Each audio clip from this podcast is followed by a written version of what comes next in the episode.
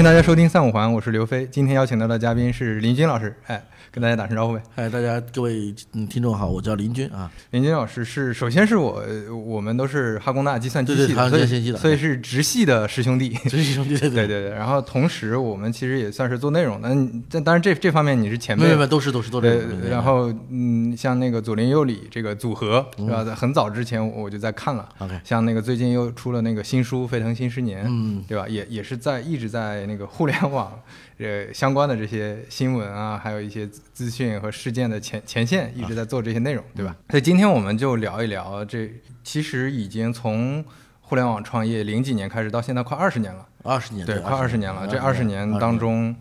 有哪些有意思的一些变化？，OK 对，我们就先从创业者开始聊呗。OK，就呃，因为因为我看那个你的新书嗯里面就提到零几年那些创业者很多其实是从像谷歌、微软这这些公司出来的，嗯然后那那些人可能是早期很多也是做技术的，就这这这这这批创业者他们有什么共同的画像吗？你感觉？对对，首先那个那个，我要必须，因为这我这个跟那个刘飞的交往是一师兄弟啊。另外就是我在写《飞腾十五年》的时候呢，也修这个刘飞也是我采访对象啊。另外就是嗯还有就是我在《飞腾十五年》的，就是我上一本书《飞腾新十年》的上一本书《飞腾十五年》的修订过程中，有个重要的采访是于军。啊，呃，于军老师的那个采访呢的推荐和引荐者之一就是刘飞啊。嗯呃，我觉得刘飞以后会成为于军的啊。对对，那个这这别闹别闹别闹，然后呢，我觉得就是他对产品的感觉很好，就是所以呢，当时我我于军给我补充了关于百度的很多早期的内容，嗯然后于军也给我回忆了当时中国互联网第一代创业者的逻辑。我们先定义一下互联网的逻辑。互联网，我的第一本书是《沸腾新十年》，是从一九是一九九五年写到了二零零九年。对，呃，但是呢，真正的互联网创业者成成批量产生呢，是在二零零三年到二零零六年前后。嗯这一批前后，因为中间有一段 SP 的历史，还有中间还有一段史前的互联网的门户时代的历史。嗯这两个这两个阶这两个小阶段没有成为互联网创业者的蓬勃的发展过程中，是因为这两个阶段的互联网创业者都是资源性的。嗯，就是你需要有资源性的积累。那零三年之后，为什么零三年之之前，上次跟王鑫聊也是，零三年底的时候，王鑫回到了中国，嗯就是这是个标志事情啊。零三年底，零三年底也是中国互联网产品型的，像呃雷军开始在卓越发力。对然后中医开始在三七二幺开始发力，就是说零三年前后是中国互联网开始发现产品产品力特别重要，重要，就是因为产品力的重要性，才使得互联网这件事重要。因为在零三年之前，产品力这件事不重要。比如做门户，你主要是搞定那个哦媒，体内容容内容 SP，你要搞定管道，也就是说你这件事情国家让你做。就是因为媒体也罢，电信运营服务也的增值服务也罢，就是互联网在零三年之前是一个管制市场的边缘业务，比如说门户是媒体这样一管理管制业务的边缘业务，SP 是运营商管制业务的边缘业务，就外围业务。这个业务允许你挣钱，它本质上它是一个管制业务的展开。嗯嗯那么在零三年之后，他就开始做产品了。零三年的时候，飞碟也罢，就是呃中国互联网的用户的数量也罢，到了一个千万级用户。就是在之前用户的，就比如零五年、九五年之前可能是万，就几万，全中国可能几万人。对，可嗯到二零零年，中国有百万用户，是然后到零三年前后，中国互联网已经有千万用户，这个数据是零二年还是有千万用户？我们查一下。但是我觉得零三年之后，大家发现中国有一个盘子了，有一个千万用户了。嗯，那么有一个千万用户，虽然可能千万用户大家做的是一样，所以零三年到零六年，零六年还有一个问题出现，就是零三到零六年这重要的互联网创业者中有一个逻辑是说，Web 二零崛起，Web 二零在零三零四年到零六年前后，Web 二零这个概念成为一个这个流行概念。嗯 Web 二零这个概念今天叫 Web 三点零，实际上 Web 二零是十五年前的事儿。对，就是这个十五到二十年前的事儿，就是 Web 二点零和这时代开始要告诉说原来。呃，可以交互，还有一另外就是有个标志性公司 Google。Google 在零五零六年之后还做了一件，零六年做了一件很牛逼的事情，他把哈杜布开源了。对他把哈杜布开源带来一个什么好处？就是整个的中国的互联网一下子在后台技术搭建上有了一个可以抄、可以去开、可以开源的东西。这门槛更低了嘛，对，包括传输协议，包括存储。当时 Google 开源了它所有能开源的东西，嗯，这对中国互联网来说是是现象级的，因为开始有人可以利用这个开源技术进改进和实践。你就可以专注产品了，对不对？以前不行，以前就是搭个服务器怎么搭这件事情都，那你到底是搞定运营商，还是怎么样？就是大家对搭服务器这件事情的，就就是更多的资源性的东西，大家不会，反正大家就把服务器一堆就行，嗯也不会中间怎么服务器之间怎么做通讯，怎么做算法，怎么做改进，大家都不会。所以导致了大家都是资源性的，比如大家，所以我觉得零三到零六年前后，中国互联网的最黄，就是我们认为开始出现产品气质高的，包括豆瓣的以达北，嗯包括后来，包括后面的尾巴里面的酷讯，对，酷讯产生了张一鸣，嗯。产生了吴日春、陈华这一批好的创业者，然后王兴身边拥有了今天王慧文，包括慕容军，包括很多，包括这个刚刚离开的陈亮、陈亮这些牛逼的人，都是都是他们身边的人了。那这个人的逻辑中就开始产生了有群体当旧金山系，然后产生一批人，然后当然蔡文胜和站长们，然后曾丽，然后零三年前后开始，腾讯也开始，腾讯在零三零四年开始招中国互联网第一代毕业生。嗯就是中国互联网的第一代的，就是校招，我忘了是零三年，应该零三年开始，腾讯开始招校招，阿里也是这个时候开始招校招，但是阿里当时这大招不了人啊，这是这个段子啊，就是所以中国互联网开始有了一批毕业生。因为它是产品技术驱动了，所以可以招毕业生。以前他招不了人的原因，是因为这个生意就不是个产品技术驱动生意，那你招人没用啊，招就招资源型的人嘛，就招，嗯。比如说最开始那个，比如说雅信，那就肯定是招邮电总总公司的啊，招运营商的，嗯因为招运营商就卖卖设备嘛，是，所以门户那那个那个陈彤他们招可能招了一些编辑，那那招了一些编辑呢，也是从各个门户各个媒体里面捞，对，大概逻辑吧，就是说零三零四年之后才有了呃真正的这种所谓的毕业生，就是嗯。中国的优秀的毕业生们愿意选择加入到这个互联网的逻辑。那也是第一批产品经理开始出现，第一批真正的互联网工程师开始出现，对对，互联网应该都是那个第一批产品经理和工程师出现，因为之前当然陈瑞他们说，王小川他们他们是第一代毕业生，包括没问题，但是他们是开始毕业的时候进入软件公司，或者说当然对。当然呃，王小川他们早一点就互联网逻辑，可能说第一批呢，我们是说第一批可能这个定义不一定对，第一批还是九八九九年那一批，但是呢，嗯。它是第一批成机制的门没门槛的，嗯。让大面积的互联网的业者出现，因为那第一批的九八九九年那一批人之后呢，很快遇到了互联网泡沫，遇到 SP 的、嗯。很多人开始就是 SP 开始当道，所以这批人呢，职业中断中中断，但是呢，嗯。真正的呃成体系的是在零三年之后，所所以就你看现在这些很呃一些高高高层的职业经理人也好，或者现在培养出来这些方法论的很厉害的产品技术也好，其实都是那个时候成长起来的。因为你今天没断嗯。今天看来，中国互联网最牛逼的人是王兴、张一鸣，张一鸣和黄峥。嗯嗯。注意，他们的时间点是在张一鸣比他们哦黄呃王兴比他们年龄大两岁，所以张是零三年回来的，然后张一鸣是在零三年应该是本科毕业，嗯嗯。然后黄峥应该也是的时候都去美国读书，然后他加入后面当然美国读书加入 Google，然后注意他们在零三到零六年期间都开始跟互联网相关，嗯。他们开始选择了互联网作为启蒙，就是他们的第一份工作跟互联网有关，然后开始互联网创业，所以这是今天我们回来看零三到零六这批人，然后再当然更大面积的，你看今天的实际上今天猎豹的复盛，然后包括后来当然现在已经还在一线的我们雷雷老板跟周周老板、嗯周鸿祎这些人，他在零三年前后是出他是彻底从软件转到互联网，在互联网创业。嗯，然后真正的互联网，真正的就是我们说产品驱动的互联网创业者，嗯是在那个时间点里面拔出来的。包括于军，于军是零一一年、零二年加入了加入了那个这个这个百度，但是真正的百度开始牛逼的时候是对。零三年开始的。对对对，就是嗯。这个贴吧后面的一系列服务用量大起来了吧？嗯，呃，我觉得这时候也是，就是说中国互联网正好是处于呃一定的用户量的迸发，嗯。然后有了一又有了一批对互联网和计算机的用户，这这所谓的第一代毕业生的成长和真正的科班开始毕业的人出现。嗯嗯，就这一第一代开始做互联网的人，可能学互联网的也不是怎么回事。包括零三年前后，视频开始又慢慢慢变成一个主流的新的形式，然后 PPTV、PP Live 这些都在这个阶段发生的。所以实际上，互联网在那个时代里面，互联网，我觉得校园互联网本身那个连接互联网校园的互联网的整个普及化也在那个时候做成。所以零三年到零六年前后，我们发现中国互联网的重要的今天重要的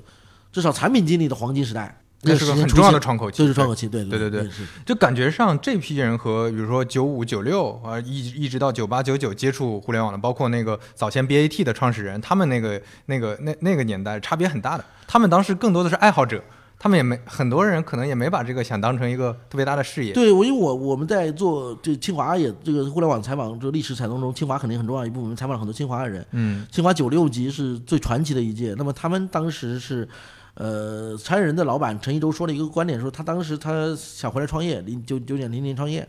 创业的时候，他就是找人，他就找了搜狐的人，因为搜狐当时是互联网的黄埔军校，今天也是啊。那么他们找了搜狐的人之后呢，他们给了，当然搜狐给说开个前端给了很高的工资，今天看来也不高哈。那但是呢，他们觉得这个人虽然很高，但是你觉得也也也就这样。然后呢，比硅谷也不低。然后他们就觉得，哎呀，既然这样，我们不如去不挖人了，我们就到。去学校找，他们只找到清华，就清华当时有这个能力，就是所以为什么清华计算机九六级的这批人当时成为中国互联网就揣着人的种子，也成为互联网的种子一样。但是呢，记住就是说中国的整个高高等教育，清华是高一档存在的，嗯，北北大也高档存在，就是清华北大这样的学校，到其他学校可能要花三四年、四五年时间才能赶上当年的水平。所以中国互联网从塔尖九八九九年参加的人是主要是一个是这个计算就是大学的普重。输入水平，另外就是 CNET 的建设建设能力也不是在，呃，虽然说九六年我们已经开始在做 CNET，但是真正在零二年之后，CNET 才上一个台阶。就是 CNET 上台阶这件事情上，也给了整个互联网的用户和互联网的从业者有很多帮助，因为这些人用互联网。用用真正是用起互联网之后，他们觉得互联网很好，互联网可以下软件，可以可以聊天，可以追女生，可以可以更干更重要的事情。那个当然也甚至可以考试答疑答疑的之前串那个大家开始问师兄师姐问答疑，这些很多好事情。让学生们在二零零三年到零六年，这些人开始在互联网的这个海洋徜徉。就是九九六到九八九九年那一波人也在徜徉，但是这个徜徉的时候，那时候第一学校很少。对，这个连接互联网的学校很少，能上有条件的都很少。能上网，就是除了我觉得清华、北大、中科院以外的体系里面，在那个阶段中能上网的特别少。就是这个，就是就是除了因为他他们三个网是三个公司是当时 CNET 的主建的单位，那个是保证的。那其他的学校像连接的节点连接好，整个全中国的节点全部连接好，在零三年之后，我这查下时间点，零应该是零二年之后的 CNET 才真正建成个大网。嗯，就零二年 CNET 建大网，然后零三年之后到零六年之间，这些大网这些用户才会成为一个重要的这个这个池子。就我觉得这个时间点是存在的吧。所以首先是从一个用，我觉得互联网的从业者里面，首先是用户，然后才成为超级的用户，然后成为超级爱好者，然后再变成一个很好的专业性的有专业性积累的人。另外就是 Web 2.0，因为那个在九八九九年的时候，大家做的互联网。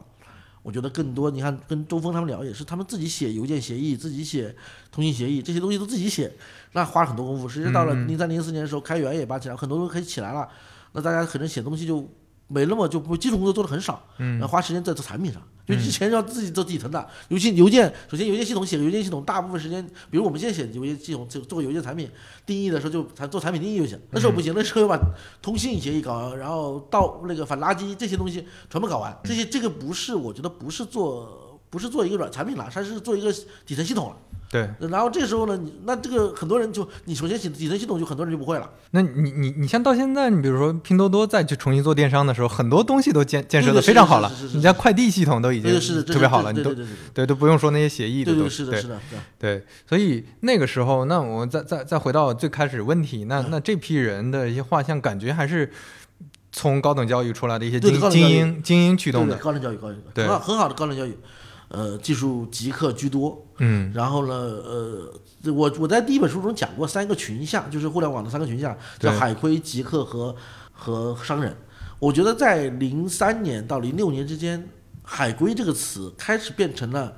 一个跟极客这个词慢慢融合的词，就是慢慢慢，因为在九五年到零三年之前，还有一大堆的海海归，比如张小阳这种人，他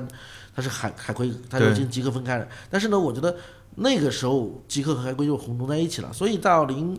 零六年到零八年前后，实际上这时候实际上海归这个词跟极客就是海海外归来这件事情的这个知识储备，这都都都差就没有那么大的压力了，大概对吧？嗯嗯。OK，那在零六年之后呢？这创业者有什么明显的变化？零六年之后是当时零六年所有创业者实际上只做一件事，就是挑战微软。嗯。就是在微软的下系里面找空间浏览器啊。呃通通信协议。所以你看，腾讯人为腾讯为什么对微软这么尊敬？整个互联网的早期创业者对尊微软都充满尊敬啊，这嗯个是以微软为师，这个没有什么争议。但是到零六年之后，最大的好处，大家发现，在 PC 互联网时代中，因为在微软在定义 PC，嗯所以也定义了 PC 互联网。当然，浏览器也它很强大，因为 IE 浏览器也很强大。嗯那么 Google 崛起之后呢，大家开始对搜索开始，虽然 Google 让大家看到了原来可以用其他方式来干掉微微软，然后 Google 成为挑战者之后，实际上公国内就出现了第一批的就是所有的 Google 信徒。基本上我觉得鼎盛时候，Google 信徒应该占中国互联网的一半江山。就这是首先一个状态，就是 Google 信徒，包括百度，你看吴军聊天的时候也说，实在说他说他就说了一个观点，这个于军也可以说，就说他说如果 Google 给我发 offer，他多半会去的。嗯嗯，他说他自己知不至少去看了一下 Google 的那些那个招聘逻辑，但是他后来看了一下，就是以 Google 的招聘的那个条件来看，可能进不去。可能进不去，对 因为当时中国互联网跟跟跟美国互联网的逻辑是不一样的。我觉得零三年、零六年的时候，就是说这批互联网从业者呢，他是是我觉得是第一技术背景，就是有很好的技术背景，然后高等教育，然后中美之间融合，然后美国和中国的互联网开始融合。还有一个事情，我觉得在零六年前后会出现一个大家发现一个问题，就是美国的资本市场。嗯开始接纳中国市场。美国资本市场加入中国市场带来一个什么好处？带来一个好处就是带来了一个中美的贸易的一个对差。怎么说呢？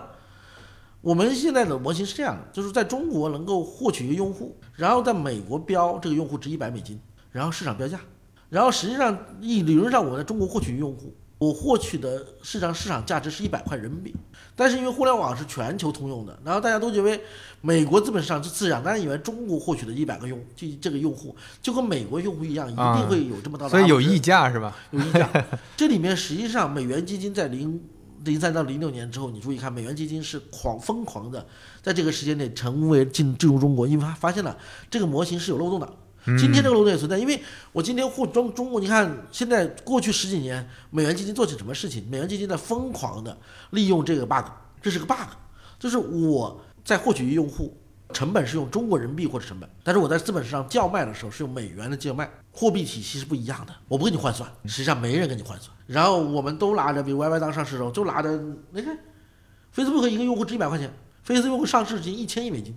十亿用户，每个用户挣一百块钱。嗯这是 Facebook 讲的故事啊。然后 YY 上 YY 说我们我我们也行，我们一亿美金，我们用户至少值一，我们也理论上值一百亿美金，我有一亿用户。然后呢，我只我现在未来值一百亿美金，我可以值我可以值十亿美金。但是这里面是问题是什么？说这里面实际上是有问题的两个逻辑。第一是说平台性业务和那个非平台业务，就是或者超级平台跟垂直平台是不一样。第二个是你收的钱就不一样嘛。第二个是单位不一样，这两个东西是不一样的。所以呢，我觉得这也带来问题。就零零三到零六的时候，我觉得这两个就接触竞争，就是技术性的人才。进入开始做产品，产品获取的那种又又是又是一个资本上又用让这个东西用中美通通用，导致了在零三年之后到零六年进场的这些人，今天特别受益。然后，所以后面基本上每后面周期中还有一个变化，就是零六年的移动互联网周期，就是因为 PC 上获取用户的能力越来越难的时候，在移动互联网上它获取用户的能力越来越强，嗯。所以在 PC 上获取用户那么难，因为在零六年之后有一个必然面对问题 BAT 的强大，因为你可以想象 BAT 在二零零六年的时候都拿了足够多的钱，特别是把阿里啊拿了足够的钱，腾讯那时候已经把用户也弄差不多了，百度呢占了市场上收入的一大半，所以这三家公司实际上大家实际上在零六年前后，或者我这本书为什么叫，就是我们有个副标题，沸腾新生有个标题叫穿越 BAT 丛林，就是因为用户量不见了，那么用户量不见了之后，那游戏规则就不一样了。所以我觉得所有的玩法，我觉得还是就是说，如果因为现在现在有一个变化，就是中美关系会不会中概股这个模型能不能继续让我们有空间有这个溢价？没有的话怎么办？嗯就是我们以前的模型就真的是一个 bug，大家就嗯，所以美元基金的人就拼为什么过去美元基金每个人拼命要增长，拼命要用户数，因为他们知道这是个模型，而这个模型一旦不到一定量之后，他就没办法。比如说我不到一亿用户，那我就你这个故事没法讲，嗯，所以拼嗯命大家要用户，就所有用户增长，所有的用户增长到最后都是为了美元模这个模型，嗯对吧？对，就所所以就是零六年之后，就是资本进场，然后让这个游戏玩法又变得不一样了。就你你你会花钱的人也变得更重要了，而不是说只会做产品。对，花钱买用户和做产品的机，因为你有了一个产品机制之后，你也不知道是用产品的迸发力产生的收入，呃，这个用户增长，还是花钱买的用户来的逻辑。而且正好又是零六年之后到到一零年前后，正好处于这个市场开始切，嗯，切就是从 PC 互联网到 PC 互联网切的过程中，大家都开始发现，你也不知道用户怎么来的，大家都在玄学论玄玄学论事情的时候，那你有时候是买来的，你知道是买来的还是不是买来的？就是比如说字节很长时间内就是。字节是，我觉得字节里面有一个观点特别有意思，我觉得流量永远是便宜的，今天流量一定比，就是一旦进入军备竞赛，流量是硬通货，一旦是硬通货，你今天囤的越多，如果流量是黄金的话，你囤的越多，你越有定价权。嗯。所以呢，你看流量的获取和流量的买卖这件事情上，我觉得字节是在流量获取和流量买卖这件事情上做的最极端的两个公一个公司，就是没有比他公司买流量和追求就自己买流量进来和自己做流量这些获取或流量用户这两件事，它而且本身循环，就是他能知道什么样的用，先做一大堆公司 A P P 去试什么流量好，然后再买流量进来，喂喂完之后大再去再卖流量，再卖流量再对卖对，嗯，它这个循环是做得最好的。所以你可以看，那今天看来，我觉得那我觉得就是逻辑。所以这一代的企业家有个特点，就是说他们开始做产品出身，然后呢开始知道资本的力量。因为在一零六年到一零年之间，我觉得是甚至可能到一一二年的前后，王兴、黄峥和张一鸣都是那个由就是美元基金不喜欢的创业者，或者说啊那个阶段还是那个阶段，对，嗯，美元基金特就对这个创业者，比如说你那时候都是失意的，比如王兴融了很多钱，因为融不到钱，王兴才把公司卖给人人了，对对，就是这这个切向，就因为因为就是因为融不融不到钱，那个呃就是王峥才把公司卖给卖给兰亭集序啊，嗯卖给师兄们了，嗯卖给那些比他们更更会吹牛、更能表达的郭旭吉和陈一舟嘛，就比他们上一代创业者啊，嗯因为融不到钱，张张一鸣才会酷讯的发展。如果特别好的话，哪有张一鸣离开的故事啊？所以实际上，这就是我觉得那个阶段中，大家实际上，但是这些人聪明，就是他们在自己知道自己被资本不喜欢，那他知道自己的产品也是产品获取流量的同时，他们可以想这个问题，就是说怎么在产产品获取流量、获取用户的同时，怎么想清楚在资在市场上用钱。去把它的这个杠杆放大，包括雷军和周鸿祎都有这个阶段。嗯，我觉得这是一个从周期来看，产品经理的时代，或者产品经理和产品出身、产品经理出身的人，首先需要，当然要第一步第一关要过，就是说自己产通过产品力获取用户和获取势能。但是产品力之外，第二步要学的是怎么通过花更多的钱。巩固你的产品的能力和把产品的这个势能做起来，嗯要从让你产品的 run 得更更好，然后形成更好的产品的这个这个势能，就形成产品势能吧。这件事情让我觉得在零六年到一零年，这三个哥们儿都学会了。所以你可以看到他们在下一个周期里面，到十一零年或者一一年到一五年或者一六一四年这个周期里面，他们开始知道怎么花钱，对对，怎么样的开始去。当然，或者晚一点，黄峥在那个后面一个周期里才出现。零六年我觉得还是很重要。零六年我认为中国互联网的万历十五年。嗯呃，，我如果有时间，我单独会写本零六年万历写这一年是吧？专门写这一年，就是它除了 Google 开源把后台技术解决以外，它还有一个重要的技术是推荐引擎。亚马逊和豆瓣这两家嗯那个电商公司在它的这个体系里面率先使用了这个，当然豆瓣不是个电商，就是推荐引擎。然后另外豆瓣开始推动 Python，今天这样一个流行语言，但是在十五年前是个小众语言，成为了主，从成为了豆瓣的工作语言。嗯 Python 这个语言在一零几年时候是豆瓣的工作语言，十五一十五年前是个小众语言，所以带来什么好处？带来了问题是说，整个豆瓣和张一鸣也承认豆瓣是中国最早推荐引擎的。嗯，那推荐引擎在零六年开始成为小规模的创业者用的东西，对然后到今天对，它是主流了嘛？主流。对，那么这个主流背后是什么？我觉得有个东西就是主流。我总结美团、张那个字节和拼多多三个公司的共同点是什么呢？我认为他们都是用一个，我们都喜欢用最好的钱、最多的钱买最好的流量，嗯用最用这些流量最做最好的变现，这是一个人生的，就是互联网如果做这个程度特牛逼啊！嗯用户是最高端的，买完用户之后，我用平台把它标签打完之后卖掉，嗯卖的最高价，这是一个美好的模型。但我觉得这三家公司做的是七十分的流量，嗯卖出八十分或者六七十分的流量，卖出七八十分或者更高的收益来，嗯，他能够用自己的推荐引擎，他的杠杆杠杆推荐用基于推荐引擎的平台能力，所以这三家公司对推荐引擎为什么重视？比如像滴滴、像联系，这像很多公司推荐引擎不重视，是因为他们没有把这两端做好，他们俩都是上来就是匹配是最好的，就是你产品是用，你不是选最好的流量资源，然后互变现也不是最好的变现方式，但是用中间，然后呢，我觉得这个 BAT 时代是不一样，BAT 是就是最割最高的，然后但是在我们这个时代中，因为有推荐引擎，所以呢，黄那个黄峥和张一鸣开始用两个匹配，就是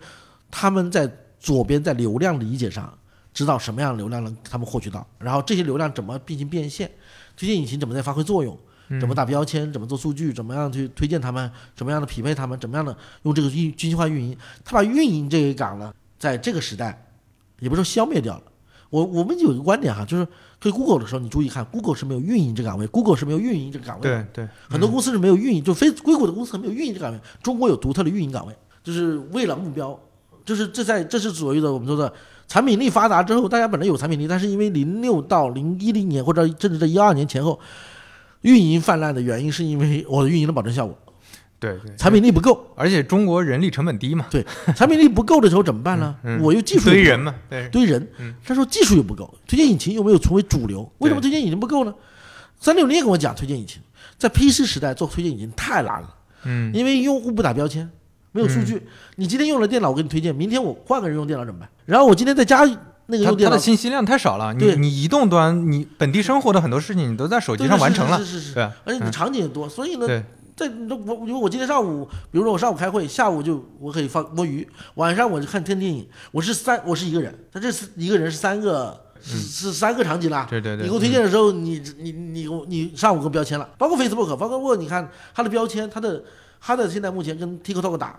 它的标签是六小时为单位来打标签的，可能 TikTok 十分钟打标签，那你一小时之内我就差你六六三三十六三十几倍，那这不搞得我我我我已经打了三十六个标签了，我已经给你做了三十六次 check 了，你们只做一次你怎么能准了？你不可能比我准了。所以这个事情打不赢也很正常，所以这个是 P，我觉得这个两个时代不一样，就是说，所以这是移动互联网崛起，正好又大家这批人又学会了买量，所以你看，注意在一零年到一四年期间，王兴和和那个张张一鸣买量买的多凶啊，然后后来黄峥接过棒之后，黄峥买量买的多凶啊，买量这件事情，他们是，因为我觉得买量，我我我真特别不理解一个技术出身的人，怎么技术背景或者极客出身会买量，这件事可以放大的是的，然后形成循环，而且今天再看一个逻辑，就是说字节跟跟快手看看起来看着差不大，当年啊，但为什么差别很大？你想想，字节投放是怎么投放的？是先自己把自己流量做起来之后，先去做个巨量引擎，嗯。巨量引擎再开放出来，把流量又再兜出去，对，然后把全国流量吸进来，再转一遍。你是自己跟自己打，他是拿全中国的流量在帮他喂，这这不用说了，你他就可以打得打怪你。对，所以所以嗯。这就不一样，所以我觉得还是吧，就是从产品出发，产品力出发，已经有了商业能力之后，做变现，做做用融资的钱做商业产业势能，用产业势能形成闭环，然后再形成商业的匹配，然后推荐引擎加持。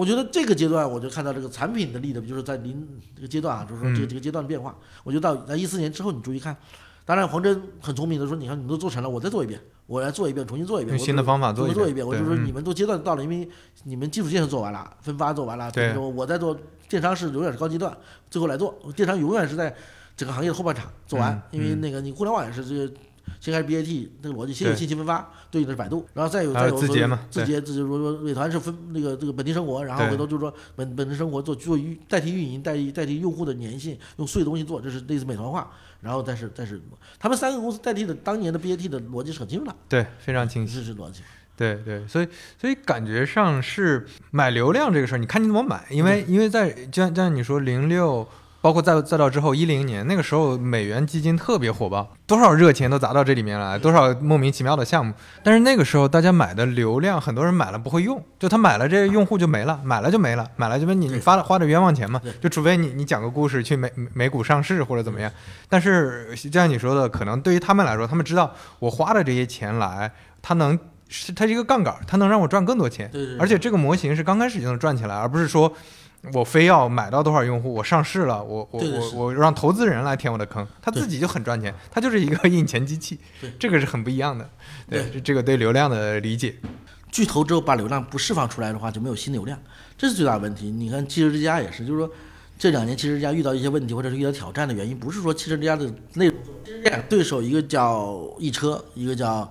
懂车帝，一个是背后是字节，一个背后是腾讯。嗯，那这两个爸爸的流量可能是中国互联网的百三分各占了一一小半个，那这就就是说懂车帝那个，所以其实人家整体流量上。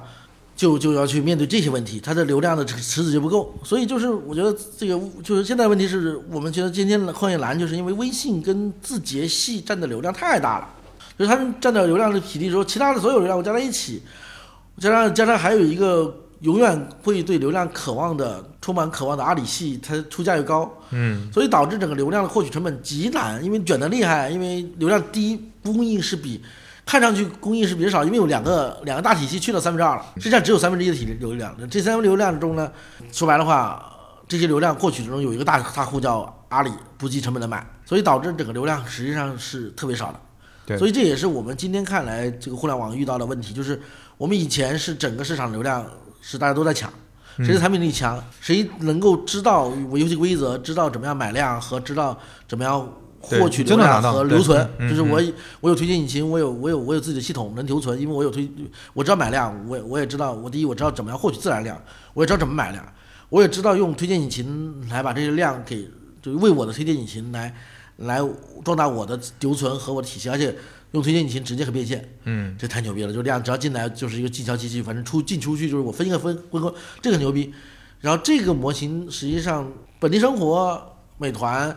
拼多多都是模型，所以这个模型才不断的买，不断的卖，不断的 run，不断的逻辑。但是后面我觉得到后面再到后面的时候，发现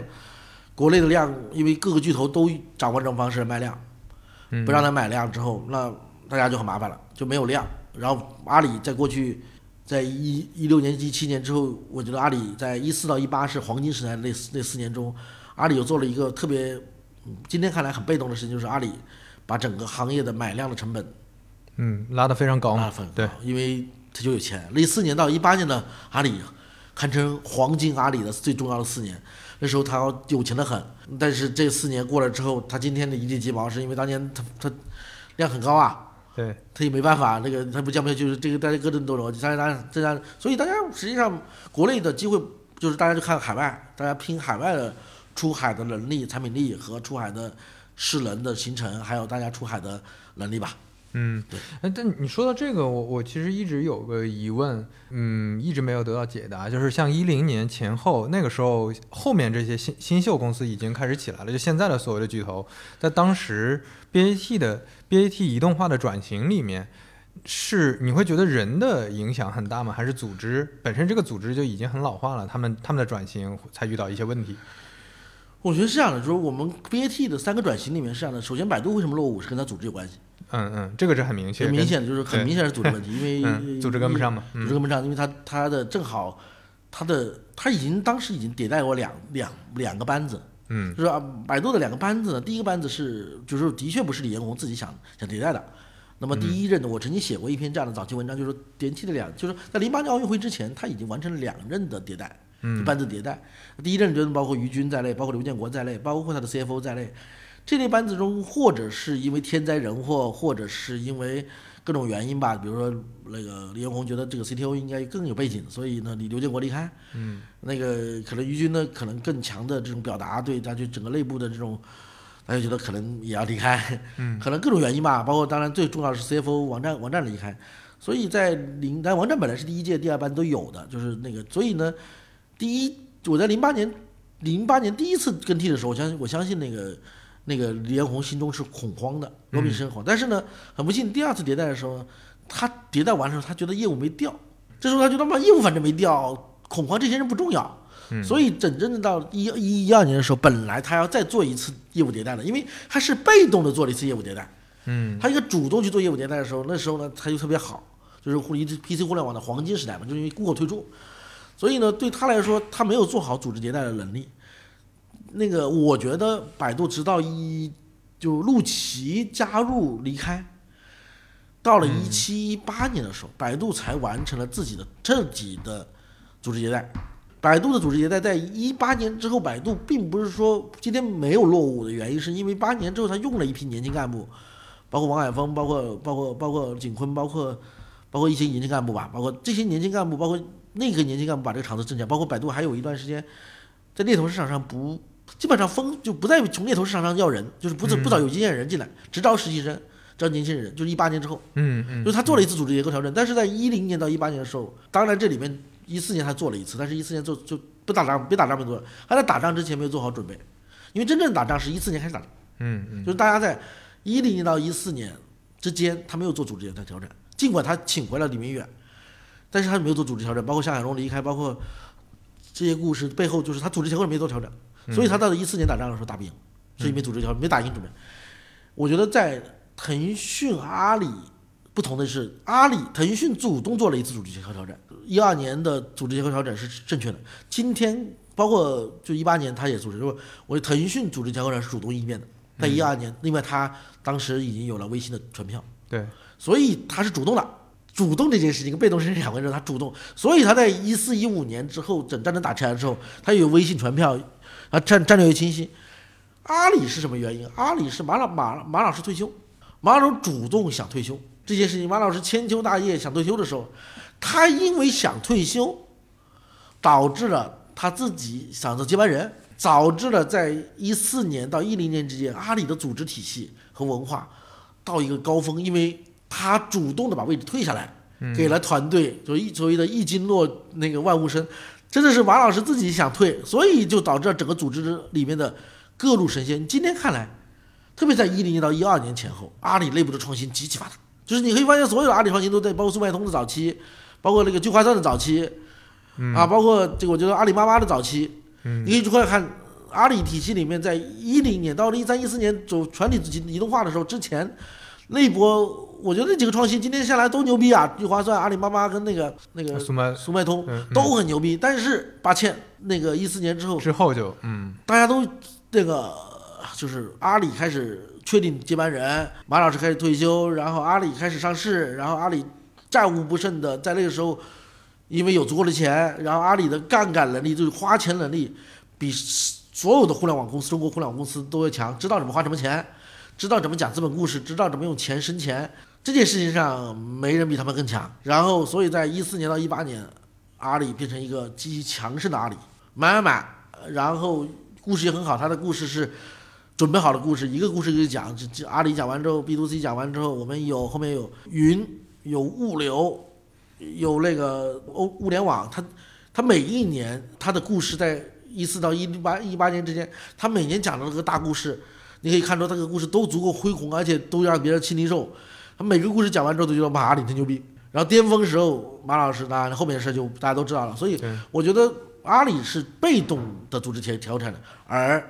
腾讯是主是主动调整。那个百度是没有百，度是调整过了，觉得不需要调整，然后只是用年轻人。所以因为这个原因，所以在等这些人崛起的时候打不赢，打不动。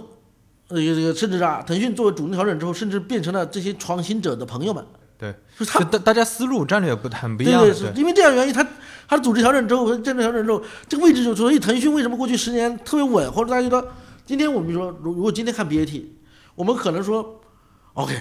如果只选一家存在的话，就腾讯，另外两家不存在了，可能是腾讯加上这三家，或者说那可能腾讯加这三家，就我们就认为这这是世界的开始。那你想想，这就不一样了，就是可能他们有个什么词啊，就 T 有腾讯有头条，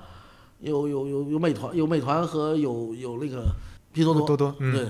就是 D T D M 什么 M D M D D D，啊，反正就是这个词，我造个词可以 M D D T D 也行，嗯就是它这个词，这是这是新的时代逻辑，所以我觉得他们组织上进行大调整的时候也很很很难，就是我觉得这是 B A T 不同吧，对。那看起来，你你会觉得像那个 BAT 的三个创始人，他他们其实也是年龄段也很相仿，对啊，创业的时间也很很接近差，七八岁，对最最大的差七八岁是是是，对对对。然后那个像后面后面的那个美团多多，差差差两岁，对对，他们也差的没有太多。然后这这这两批创业者，你你的感觉，就你了解的信息，他们的画像有哪些很很很大的区别？最核心的区别？马老师稍微早一点，马老师六四年吧，就是生于六四，然后呃另外两个是七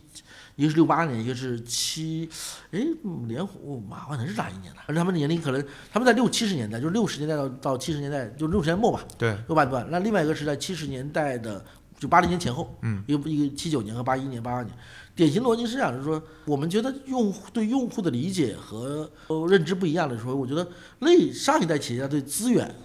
对控制资源这件事情是比我们小要强的，就是他们都在某种意义上说在买卖资源和就分发资源。呃，就是我觉得那。我觉得这一代企业家，我所以上一代企业家分发的词比较多，就是分发，就是说我左手是在把资源拿进来，右手分发给大家。那我觉得这代企业家讲的更多的是因为物质的丰富，嗯，就是物质丰富之后导致了匹配，就是有就是匹配，就是说我不是所有的事情是说，嗯，我我因为我我们都获取很多资源，然后呢，别大家都获取很多资源，不是大家稀缺的，所以这里面存在一个问题就是说，就是我给 A 类用户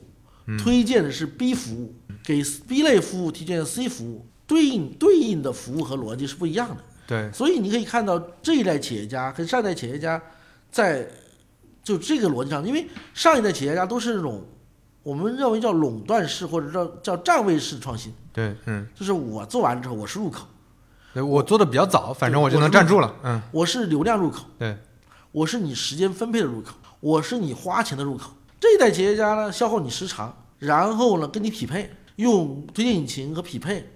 所以上代企业家都跟搜索有关，或者搜索的变种，然后呢或者工具端、客户端有关系，搜索客户端有关系，嗯，因为你有入口。嗯。这代企业家呢讲就是我觉得匹配，我觉得还是不一样的，就是。匹配呢就是相对民主一点，但是但是可能大家花的时间更长一点，大家对吧？其实是让原来原来也在做匹配，但是是我我就扔给你嘛，对吧？这嗯现在的匹配可能它有更多的效率，它有更多的体验。对。就我把该有你应该要什么样的内容也好，应该要什么样的商品也好，我能更好的给你给你给你对匹配好。对应好。对，拼多多比明显比比淘宝，但是淘宝也晚，这两年有中间有犯了一两，就是中间这个用户讲完用晚了嘛，用户讲完用晚了之后，导致中间有一两年跟跟那个拼多多已经把技术线，他等他把技术线做完之后，拼多多又百亿补贴了，嗯。实际上百亿补贴又把拼多多在看到你的技术底然后又把你的供应链的优势给发出来，因为在资源端的优势，我觉得是这些老同志的优势，就是资源优势吧。但是呢，时代又把供应链能力，中国的供应链能力在过去的几十、一十年、二十年之内，巨大的的提升，嗯，使得他们的优势变变小。对，就就是还是原来的门槛儿问题嘛，就原来门槛儿肯定高嘛，你随便一个创业者或者小团队，你跟巨龙打你打不过的。对，那现在在不一样了，这一代企业家聚众能力要比上一代企业家强，就是嗯，聚聚集这种小开发者和聚集资源的能力强。上一代企业家在获取核心资源上占一点便宜，但是这个不重要，就是这因为时间会推移，而且中国的供应链会足够强大。嗯，在中国供应链足够丰富的情况下，包括游戏，我觉得你的供应链的确强大，但是会强大到什么程度？只要中国的供应链开开动马达，当然现在大家都在全全球走，因为全球找全球供应链。如果说这个不是中国的供应链的优势，全球供应链那是另外一个事儿。嗯，嗯所以一个是一个是看供应链能力，供应链能力是肯定是 BAT 占便宜的。那因为你久嘛，然后比如举个例子，他投对今年抖抖音要重点进明星，抖音很长时间，抖音明星资源一定比腾讯少吧？那这时候实际上，包括腾讯，你看腾讯影业跟跟企鹅合并，其实是接这个腾讯，但是合并的原因就是因为原来两个边打，它虽然看资源统一，但是它它这个它的供应供应链优势就是，所以我们觉得还是要说，新的新的这代公司在获取资源上一定是要落后于那个老公司的。但老公司呢，那种历史是说，就是说简单的话说，用产品化来说，老公司的 PGC 能力强。嗯嗯，新公司的 UGC 能力强，那看谁能够单位时间内形成双能力，就是我这个老同志 PGC 的能能不能在单位时间形成 UGC，然后呢，我这个能力的可能三十分，那个七十分，然后同样的，你这个这个能力的提高之后呢，你中间的大家当然都都在都用推荐引擎，包括 BAT 都在用推荐引擎，用的也、也比较好，百度、淘嗯淘那个淘宝和那个和腾讯都在做。但是我觉得这个底层里面是不是统一，我不知道。但是所以我觉得或者能力够不够，我不知道。我觉得还是有有差距的。所以我们现在现在看，两类企业家实际上就在两头。所以你可以看到，为什么那个张字节一直想叫全球创作社区呢？嗯，他一直在讲他的这个这个使命和逻辑呢，他一直要把这个创作者往他手上发呢。包括下一代的互联网，那创作者又变成一个很重要的权重。所以呢，就是变成了三点零的时候，创作者很重要。所以相互颠覆，这个时代是说新的创业者，我我我可以不重要，你这个创业者，如果现在下一代创业者被魏伟一时代的代表公司别替。和沃本二时代的代表公司，现在目前就是十五年左右时间，基本上成一个代表公司。我们今天看来，那就是从九五年到一零年，对，这十年沃本一点零公司到极致，然后从零零零六年到二一年啊，或者说你往前走零五零六年都行，到二零二零年这十五年是沃本二点零公司到极致。那我们今天看来，二零二零年前后，因为中间有交叉了，二零二零年前后到二零三五年，沃本三点零起来公司怎么办？那些公司中谁能够超越？嗯，那今天无非就是我们今天逻辑就是说，我们可能后面下一个时代中供应链的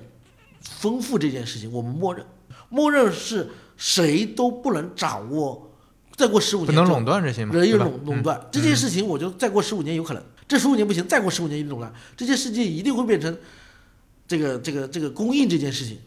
极大丰富化。就是供应这件事情，中现在的财富和能力，只要有出现任何一个供应缺板，都哗哧一下把你补齐，这个是百分之百的事儿。所以供应的这个，我觉得供应端的竞争，我觉得大家会有一定的壁垒和优势。但是如果这个能力，我就再过十五年拉开上啊，那我们看二零三五年优秀公司一定是在 UGC 上能力上。那三点零就是讲 UGC，大家有货币体系，有了更好的体系和逻辑，讲你更好的供应三点零嘛。就是我有了更好的货币体系，然后让你的供应就是 UGC 能力更强，然后更好的技术成实现沉淀感。那我觉得这时候大家就看下一代逻辑了。对，就就 UGC 它的那个赋能如果更厉害了，它可能能把原来的 PGC 干掉。我觉得是对。另外就是七的这个垄断做不了，就是一定是在在金钱和势能面前，它会变成没有垄断逻辑。就是这个事情呢，就是说，那当然政府监管是方面，就是有行业不让进去，对对，那是另外一个。如果不让进去的行业，能让能让市场进入的行业就没有垄断。就是如果如果市场可以自由竞争情况下是没有垄断的，只有市场不允许垄断，那可以垄断。嗯，就是那个那个当然国家的行业势力本身说，我们互联网行业中如果说允许，所以现在问题是这样啊，进入垄断的你别碰了。所以现在就拿在拿在这里，所以没有进入垄断的就不一样，大哥。哎，你这么说，我觉得确实是一个很新的视角，我之前没想过。就你，你像字节做的这些东西，或者快手也好，或者说 B B 站也好，等等这些，他们大部分的 UGC 在之前是不存在的嘛，因为条件不成熟，大家没有手机，没有没有各种这种基基本的一些设备也好，等等条件也好，所以所以之前门槛很高，导致之前比如说尤其外边一。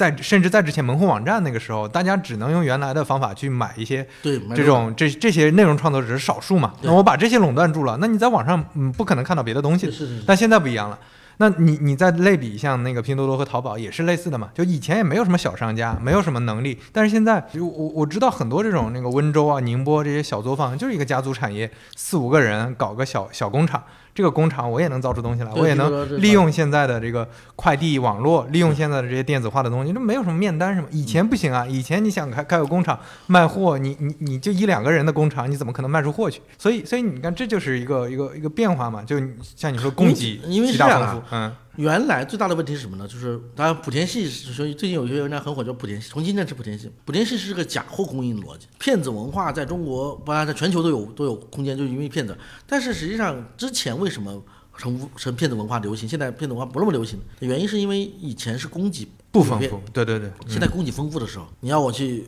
开玩笑说去，我们我包括我举个例子，我前两天到那个我说我楼下我说哎，我家人说没楼下领鸡蛋的，然后。老人说一句话说：“哎呀，冰箱里鸡蛋够多的，就可能组织了很多次，嗯，领完鸡蛋都领不动了，因为这个已经到了领鸡蛋这件事情已经可能已薅了很多次羊毛了，嗯，就薅了很多次小区了，薅完之后这些根本就不想领了，嗯，因为很多这个时候已经到了，嗯，这种我觉得这个供给的这种这种这种下系就是供给的这种匹配。”我觉得供供给丰富这件事情，我觉得到最后是变成了，就是一旦供给丰富的时候，因为人的时间有限，供给丰富的时候，大家就会选，就会逼着这些往高端走，就是因为你供给丰富的时候，那些我就我就选吧。以前是不是啊？我没有，只要你生产出来就有卖。嗯，那我我我就为了为了我又找搞不定高端，高端又又浪费时间，要研发，我用低端。那这个时间我觉得是是通的。所以综上所述呢，我觉得还是这句话，就是说。我觉得未来三点零会带来很多变化，就是更好的创新、更好的创造者、更多的自我的创新内容，如果形成更多的机制，这件事情如果大家能做好，我觉得，所以我觉得今天看来，我如果再花十年十就十五年时间看，看变化的话，我觉得就是谁的，比如说像字节的有为什么为什么稳固，因为它有很多的内容创作者手上。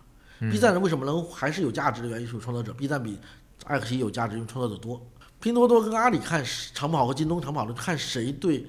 真正的中国品牌的支持和再造能力谁强。嗯，因为他对他来说就是上面的新的品牌就是他的创作者吧，所以这个就是因为这个能力是会稀缺的。对，这个能力一旦稀缺，用户就会跟跟过去，然后用户跟过去，这个循环就形成。然后我觉得这个能力，我觉得现在包括我觉得最近我们也在看，就说看黑 star 这样的公司，或者说 Indigo 这样的公司，能不能有人再做一遍？这是一个也是典型供需不平衡的事情。嗯，所以呢，如果大家想清楚，我觉得还是可以想的，就是说怎么样把创作者围绕创作者做更多。微本三点零的核心，我觉得我的理解啊，微本一点零是我们认为是就是获取。然后罗本二零是交互，就是我跟你来有互动，匹配嘛，推荐，嗯。然后第三点是什么？是创造，嗯，我有东西创造出来，然后被欣赏、被发现、被放大、被流、被流程化、被商业化、被被用一套机制能够进行货币化。但现在更多的是炒币，但炒币之后你就是变成货币化了。我觉得这个过程中是创造，所以那 Web 三零我觉得还是要创就创造，所以我觉得还是有很多机会的。就是关键是看来就是说，我觉得还是看怎么样在这个新的社会里面找到。你的产品力的东西，然后理解这个社会里面这个这个三这个大公司能够能够做，大公司一定会做，大公司但是大公司未必能够做得过你，做得过你的东西。然后你用十五年周期去赌它的这个，就是你十五年的看，你相信今天美团今天在描述的这个事情，就是他是描述阿里做不了的事情。嗯嗯，就阿阿里，我们也文章我书里面写的说。早期的时候，美团在跟阿里融资的时候讲的一个故事，是完整意义上让阿里战略部、投资部和包括阿甘在内的很 很惊讶，说这个故事完全是跟我们相关。第二个又跟我无关，讲了一样的故事，是说我可以把本地生活这事情全部干你干了，这个苦活累活全给我干了。嗯。然后这个故事全干了之后，然后呢，你看你就不用干，然后我帮你干，然后这个活全是我了，你也能你的你的主营业务没问题，因为阿里本质上是个商家服务，这是阿里做的是牛逼的商家，大商家。服务能力强的商家，那些履约难的，那些需要有时间性的，那些那些那个可能商家要求高的，或者说这个容易，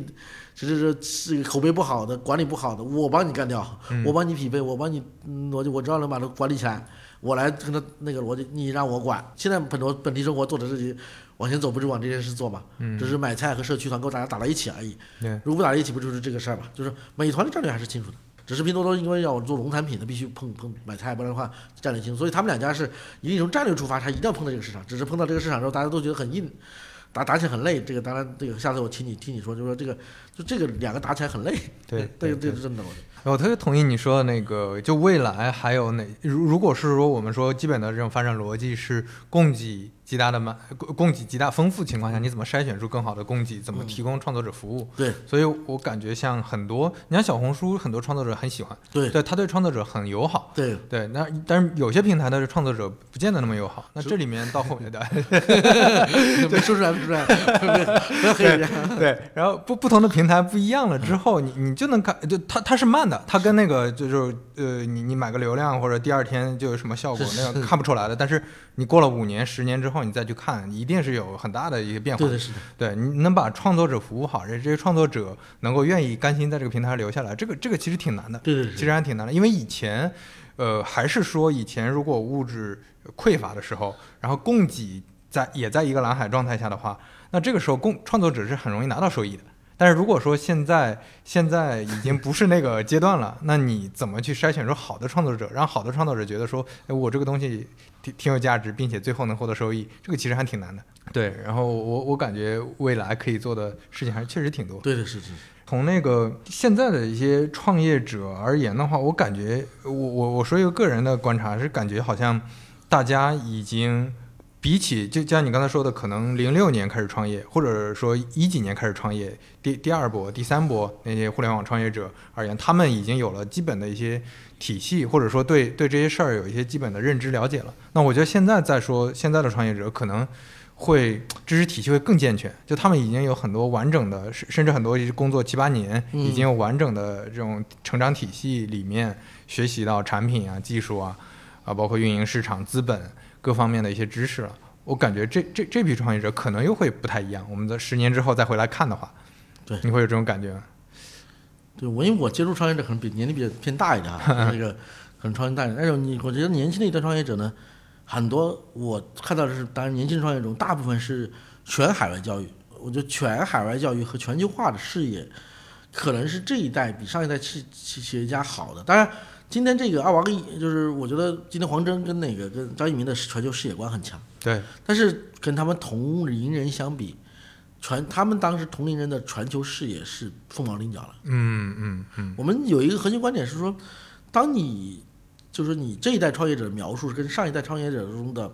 最稀缺的品质是相同的。比如说，第一代创业者可能对互联网充满信仰，然后呢，对产品力和产怎么样的用产品力坚持这种产品力去获取势能，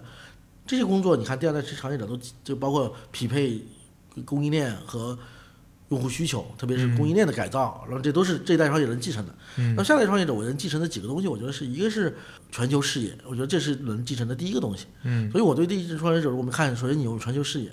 你卖东西的时候，是不是想清楚你怎么卖东西？嗯，你你的用户是不是全球用户？如果今天一个创业者还在在沟通讨论他的创业，他的这个读者，他的用户只是中国的限定的用户，我觉得这个创业者的这个现这个时代上，再过五年之内，他基本上会被市场淘汰掉，就是他一定是做全球生意。嗯，这是第一个，我觉得，所以呢，我觉得这个是特征是第一个，有全球生意视角，这是第一个。第二个呢，我觉得一定是要有一个所谓的。用户的自我的品牌，就是基于用户出发的自我品牌的意识打造。所以现在的创业者中，如果品牌调性不好的，营销能力强的人没问题。那我觉得营销能力是战略问题，但是品牌能品牌力是不太一样的。品牌需要的品牌的那个，就对品牌理解和品牌认知，怎么建立品牌，而且你怎么建立 IP 这件事情，如果没有认知，我觉得这个事情也有问题。那我觉得这是第二个事情。第三个，我觉得可能需要。明确一点，就是我们觉得这这三个能力当中，什么样聚众能力，怎么样说服更多人成为你的伙伴和成为你的外围，我觉得这个也是一个核心能力。我们反正目前看来，这三个能力是我们看创业者或者我们看朋伙伴或者我们参与案子，这三个能力我们具备，就看你第一全球视野嘛，嗯，是黑条。第二个说你全球视野完了之后，哥们儿那个你的那个整个的这种能力够不够？技术背景和和精力够不够？然后品牌能力够不够？你能不能去做品牌的这种？就是你有没有品牌意识和品牌的做事方法？嗯，你怎么做品牌？然后你怎么运营你的这个能力？然后这个逻辑吧。后后面两个我能理解，然后第一个全球化的视视野，你，会感觉主要是因为现在全球化的阶段跟以前还是不一样了，是吧？就现在供应链全球化和对，因为是这样的，我们为什么做中国生意？是我们先做的限制，比如说我们为什么要在中国做生意？是因为我我在中国打得赢，因为中国这个这个用户，比如这个公司这个服务，我是能够比他做得更好的，因为我本土化，因为我本土化，我把它做得很好。就我打的是外国公司嘛，对，所以所以所以我能赢别人。那这是这是最开始的所有第一代互联网公司做的事，就是我外国公司我没有创造新的模式。对。第二代说不行啊，我我创造自己的模式。那你想都过了。你还在做一个我本土化的过程，嗯，你第一代互联网已经过了十这个阶段，你在打的时候，那不是不让啊，就是这已经过了这个这一代里面产生很大的公司，已经完成十年、十五年的这个积累之后，你再去打，你觉得你打的动可能性多大呢？嗯，这个市场留给你的机会有多大呢？嗯，就是本土化的机会有多大呢？To B 不用啊，我们 To B 是另外一个事儿，To B 是那个本土化还有机会，本土 To B 本土化机会低的那是另外一个事儿。嗯，To B 就是 To B 就是大部分是本土化的事儿，因为要记住行业做事情嘛。对对。那 To C 讲上说，如果本土化是没有任何机会的，就是在加一个前提，可能就是在现在技术要素不变，就设备使用的移动设备不变的情况下，那那可能确实就没有变量嘛。对，没变量的时候你怎么杀进去？对，那你就要想，那你的客户为什么是，他为什么能超越语言，超越？那个所谓的这个障碍，他来用你的用产品，忙你没想过为什么说我们的用户里面到底多少个所谓的健全者不非健全者，他实际上是有比例的。那为什么这些人他会喜欢你用？那是因为同样的外国人，他为什么喜欢用？他一定是因为你的产品背后充满了爱，充满了情感，充满了更多的东西打动他，而不是功能。如果是功能，这就变成另外一个事儿了。我觉得这个时代真的过了，在兜售功能的时候，那你肯定是要有。产品的理念、概念和情感打动他，对他，他他的一个主要原因还是因为有有极大物质极大丰富嘛，供给已经非常多了。那你不能打到人的情感，你只说功能。哎，这这个我觉得有一个非常明显的例子，就是小米之前一直讲性价比，但是你看这些年它也很少讲了，或者它把性价比变成红米这种子品牌的一个一个一个核心理念，它的小米也要强调一些新的东西，一些新的理念、新的品牌调性。对你，你不能再讲性价比了，你讲性价比，人家也能讲性价比。对，性价比的这秋万是给全中全世界的穷人和资源缺匮乏者。对，然后然后现在时代已经过去了，对对是。然后你做全球生意也可以，但是你你可以做全球穷人生意没问题。民民生用品啊，呃，民生用品做全球生穷人生意没问题啊。对，那那那做单独生意，那我觉得没问题。我觉得今天如果一个创业者出来说我只做中国的生意，嗯，我觉得而且是上来就有一二三的限制，你做中国生意就是有一个限制。嗯，那今天我觉得第一有限制的公司品牌力不存在，因为你你就有限制的公司品，你的品牌是要说我在所有情况下我都能。按照品牌去做的，嗯，然后我在普世价值的追求下，我在国家立场的冲突下，我能坚持叫坚持自己的原则的叫品牌。如果在这两个逻辑上都不能坚持自己的东西，就不要品牌。你说我在有普世价值，那为什么你看？当然说远了，就是那那么多品牌公司为什么？老拿我们边疆问题说事情，那就是自己的嘚嘚瑟嘛，自己来自己在宣传说，你看我有普世价值，屁，那这背后就是这也是做品牌嘛，品牌一部分，我说品牌什么营销的一部分，我觉得，所以我觉得你现在公司创创业者，你说我有限制，我在中国做我就横行霸道，嗯，我说你那就是实际上我觉得他的品牌力或者说他的这这个产品力就不够嘛，嗯，或者哪个吧，我觉得所以新的一创业创业者，我觉得对，然后他如果没有品牌力。那他对创作者的维护和吸引，他就很难，因为他自己就不是好的一个有创新能力的个体。他如果是个体的话，他就会吸引更多人加入，嗯嗯，和他一起做。大家也看到嘛，这几年不管是因为监管也好，或者因为确实没什么新变量出现，就这个互联网行业现在是一个有点停，嗯，也不能叫停滞，就可能可能一个维持的状态了。那在这个这个情况下，如果有人要创业，除了刚才说的，还有什么？别的建议或者观察吗？我觉得零八年后到一零年前后，我认识的雷军、周鸿祎和王兴都有对行业有类似的观点。啊，就他们觉得那个时候应该就结束了。那个时候，他们也跟很多中国现在主流的创业者，就是我们现在很多创业者一样，嗯，认为这个市场没什么机会。嗯，啊，因为 BAT 那个时候已经足够强大了。但是我觉得他们在找机会的时候一直在找什么？就是说他们在研究和讨论，嗯，最重要的 BAT 到底有什么问题？他们不断的去找 BAT 的人去聊天，嗯，去聊，包括跟海外的人聊天，去看世界上，包括不断的去追求苹果和 Google 的成功，然后去研究苹果、Google 为什么成功和 BAT 有什么问题。我觉得这个阶段里面，我觉得跟今天的阶段一模一样。今天的我们大家看不到任何机会和逻辑的时候，还是一句话，我们回头再看，其实最成功的几个公司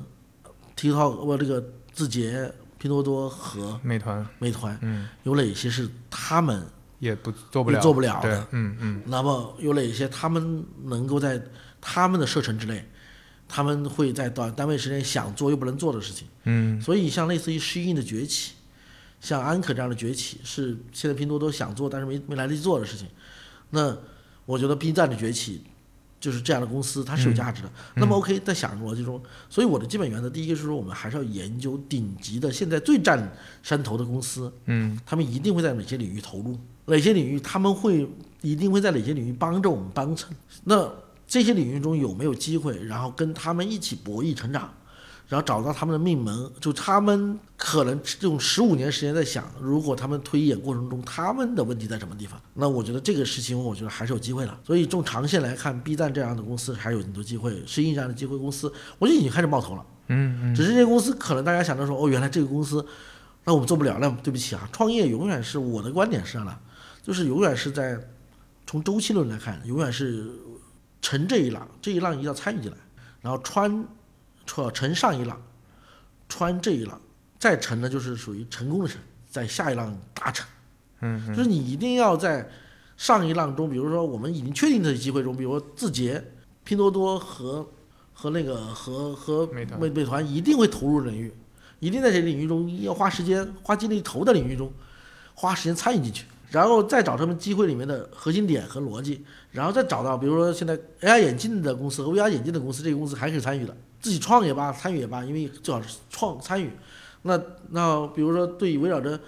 社区的机器人，或者说这种这种巡逻机器人，是不是机器人公司会起来？因为美团投了很多，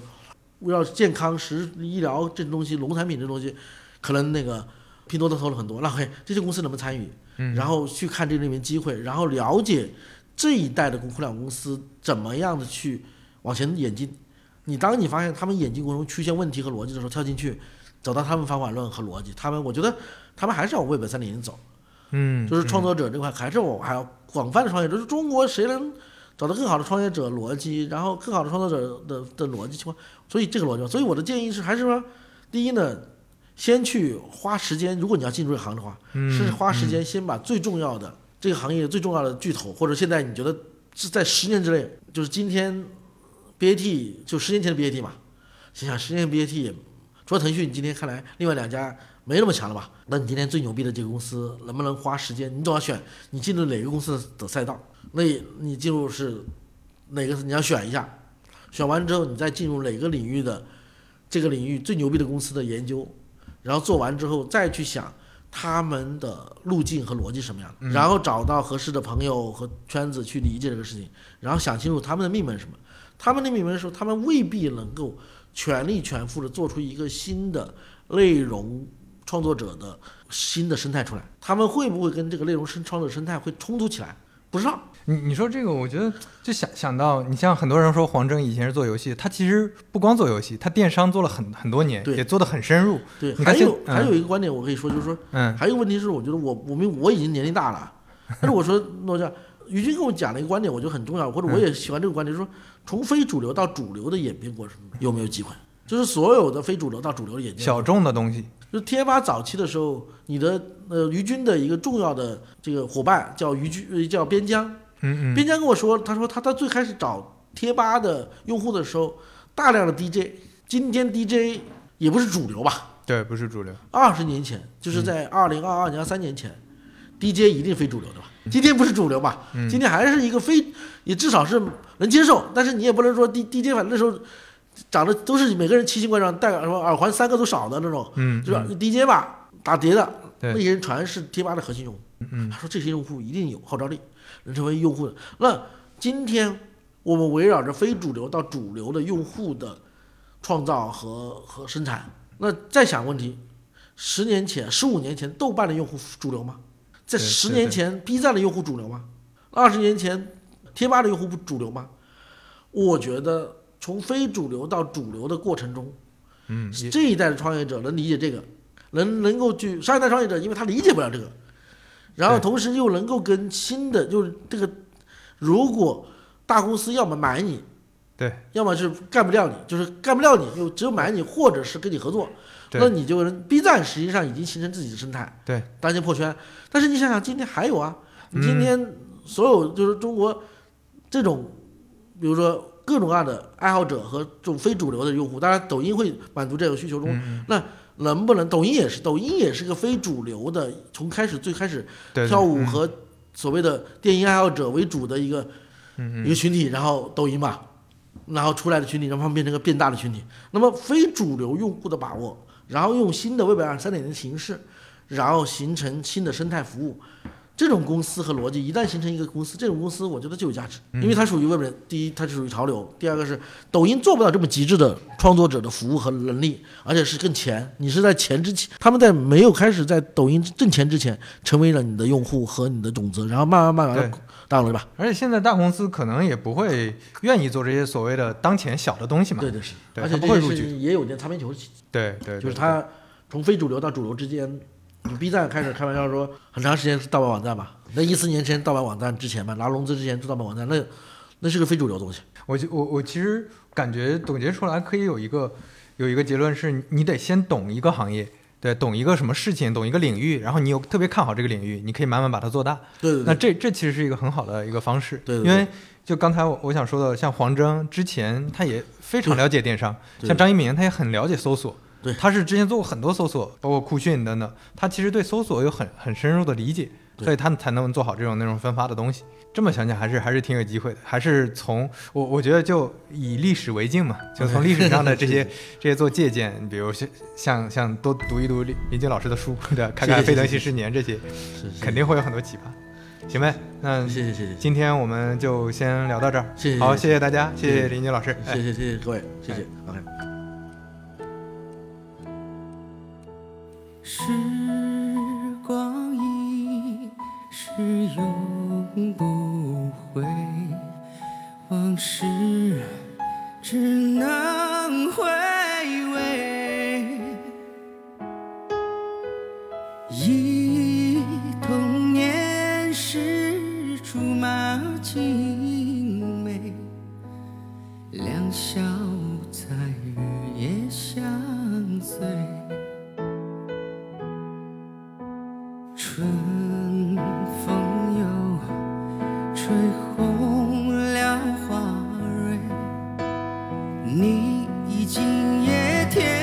了心碎，你就要变心，像时光难倒回，我只有在梦里相